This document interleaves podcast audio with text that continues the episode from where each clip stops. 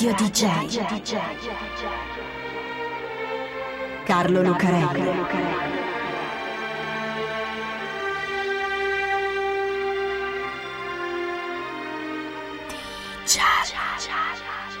Carlo Lucarelli presenta Di Giallo, il radiodramma di Radio DJ. Salve a tutti, siete su Radio DJ, questo è Di Giallo e io sono Carlo Lucarelli, qui assieme a Fabio B per raccontarvi un'altra incredibile storia che viene dalla metà oscura del mondo. E in questo caso la nostra storia viene veramente dall'altra metà del mondo, quella virtuale, quella telematica della rete e dei computer. Perché questa è la strana, incredibile storia di Kevin Mitnick, detto il Condor. Kevin è un piccolo genio. Ha soltanto 8 anni e già traffica come un esperto con radio e CB. Invece di ascoltare i Beatles e il rock and roll, siamo nei primi anni 60, Kevin se ne va in giro per i negozi di elettronica di Van Nuys nella San Ferdinando Valley in California. Compra vecchie radio usate che non funzionano, le smonta e ne fa di nuove. Come molti piccoli geni come lui, Kevin è un nerd, un tipo timido e introverso, grassottello e molto imbranato con la gente e soprattutto con le ragazze un po' traumatizzato dalla mancanza del padre, che se n'è andato di casa quando Kevin aveva tre anni e ha lasciato tutta la famiglia sulle spalle della mamma, che fa la cameriera. Ma Kevin è anche qualcosa di più di un genio. È un genio criminale, un piccolo criminale, perché ha 12 anni quando trova il modo di viaggiare gratis sui mezzi pubblici di Los Angeles. Scopre dove si comprano le punzonatrici dei biglietti ne pesca un mazzo di ancora nuovi dei cestini della spazzatura delle stazioni degli autobus e ci riproduce sopra la punzonatura dei vari bigliettai, che è diversa per ogni tratta. Poi un giorno Kevin fa l'incontro della sua vita, Robert Redford. Non l'attore in persona, il personaggio che fa in un film, I tre giorni del Condor, dove un agente della CIA esperto in comunicazioni riesce a sfuggire ai killer dell'agenzia che lo cercano, soprattutto perché riesce ad entrare nei telefoni dei cattivi. Il nome in codice dell'agente, un po' imbranato come Kevin, non un uomo d'azione alla James Bond, ma una specie di genio impacciato, è Condor. Così Kevin, che adesso è alle superiori, mette insieme un gruppo di amici, un po' nerd e un po' geni come lui, e comincia a lavorare sui telefoni, come ha visto fare al cinema. Entrano nel sistema e fanno lunghe chiamate interurbane senza pagare gli scatti. Oppure si divertono, prendono tizi a caso dall'elenco telefonico e gli cambiano il numero. Divertimenti, scherzi, Kevin, che adesso tutti chiamano Condor, sarebbe soltanto uno studente un po' goliardico che al massimo rompe le scatole alla gente. Ma lui non basta, lui non è un nerd rompiscatole, lui è il Condor. E così nell'ottobre del 1981 entra con due amici nel gruppo dei laboratori della Cosmos, la Computer System for Mainframe Operation della Bell, la società dei telefoni, e ruba le password dei funzionari della compagnia e un po' di manuali che spiegano il sistema. Lo beccano subito, ma non per colpa sua. Uno dei suoi amici ha lasciato la ragazza, lei si è arrabbiata, ha saputo del furto e così è andata a denunciarli tutti alla polizia. E così Kevin Mitnick, detto il Condor, finisce in galera per la prima volta. Quando sei il Condor però non ti basta finire dentro per tre mesi in un istituto correzionale per aver rubato delle password alla Bell. Se sei il Condor devi fare di più che entrare nei telefoni per chiamare gratis o fare scherzi alla gente. E infatti quando esce Kevin punta più in alto. Adesso è all'università, South California, e lì ci sono i computer del campus. Internet non c'è ancora, sta iniziando.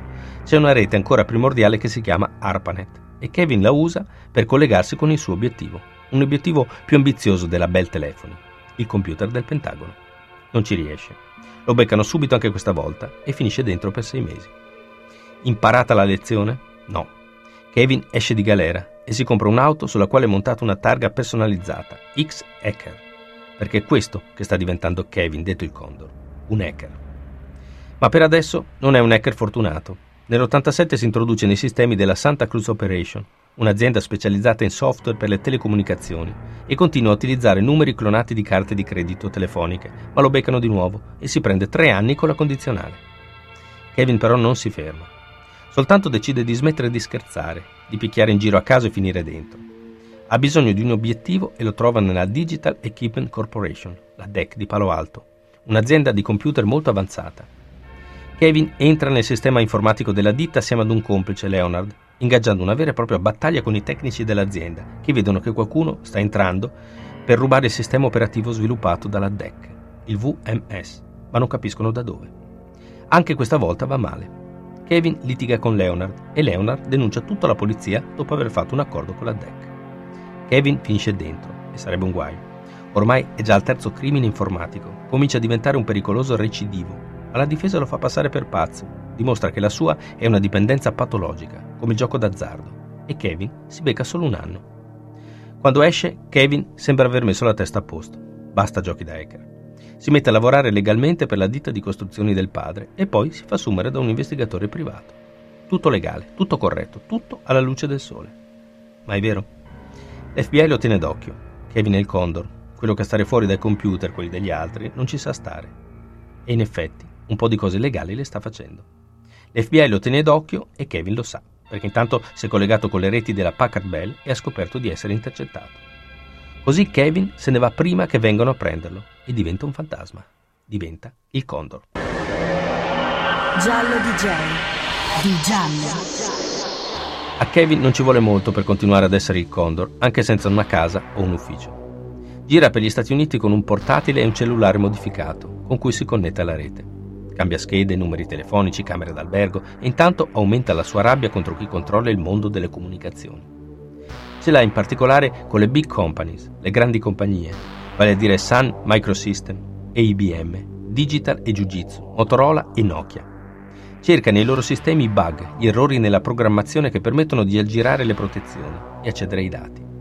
Copia tutte le informazioni sui progetti, sui piani di sviluppo, sui budget.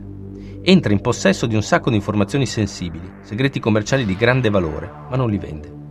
Kevin non è un ladro, è un hacker, è un pirata informatico, un ribelle, un anarchico, è il Condor. L'FBI non lo molla, ma lui anticipa tutte le mosse del bureau intercetta le comunicazioni tra la sede centrale di Quantico e gli agenti che gli stanno dando la caccia e non appena gli arrivano vicino sparisce nel nulla.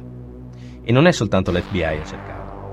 Perché anche se non vende i loro segreti, le grandi compagnie non possono accettare che in giro ci sia un tizio inafferrabile che entra nei loro sistemi e conosce tutti i loro affari. Le compagnie hanno influenza sui giornali e così nel 94 comincia una campagna mediatica contro Kevin, che viene raccontato come un pericoloso criminale uno che sta producendo danni incalcolabili, un solitario malato di onnipotenza. C'è chi ci crede e chi no. E in ogni caso, da quel momento, Kevin diventa definitivamente per tutti il Condor, il più famoso hacker della storia. Alla fine lo prendono il Condor. Resta latitante due anni, fantasma che vive concretamente soltanto nel mondo virtuale della rete, invisibile e inconsistente nel mondo reale di tutti i giorni. Ma alla fine lo prendono. Succede il giorno di Natale del 1994. Sono le due di pomeriggio quando Kevin riesce a connettersi con un computer del San Diego Supercomputer Center.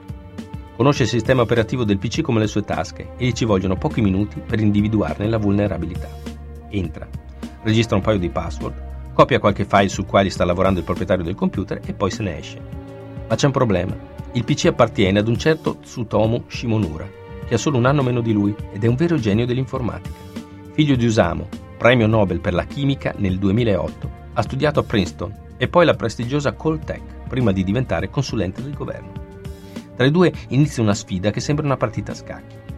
Kevin sfida Shimomura, lo chiama Jap Boy e gli lascia un messaggio sul suo PC. Found me. I am on the net. Trovami. Sono sulla rete.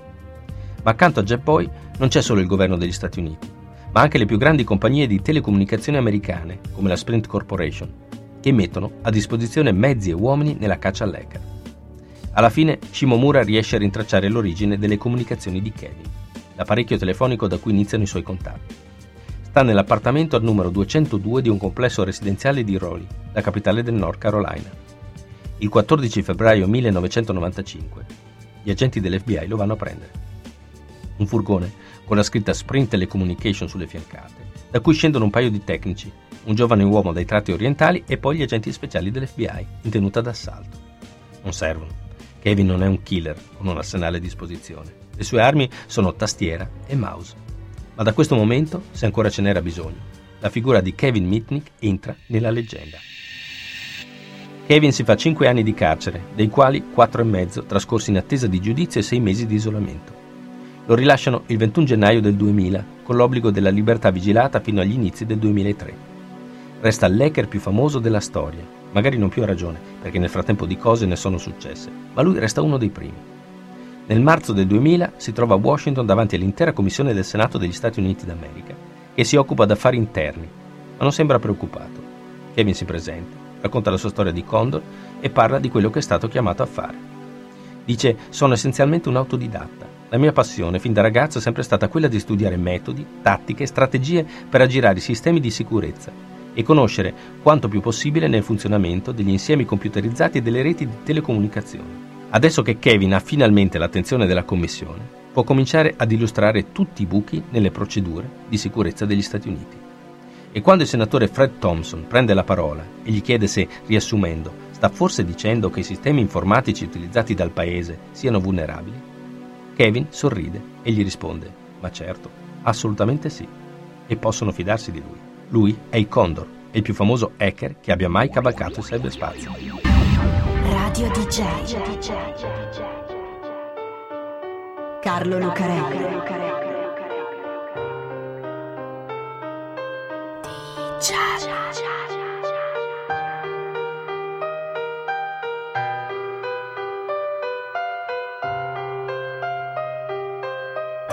Cha-cha.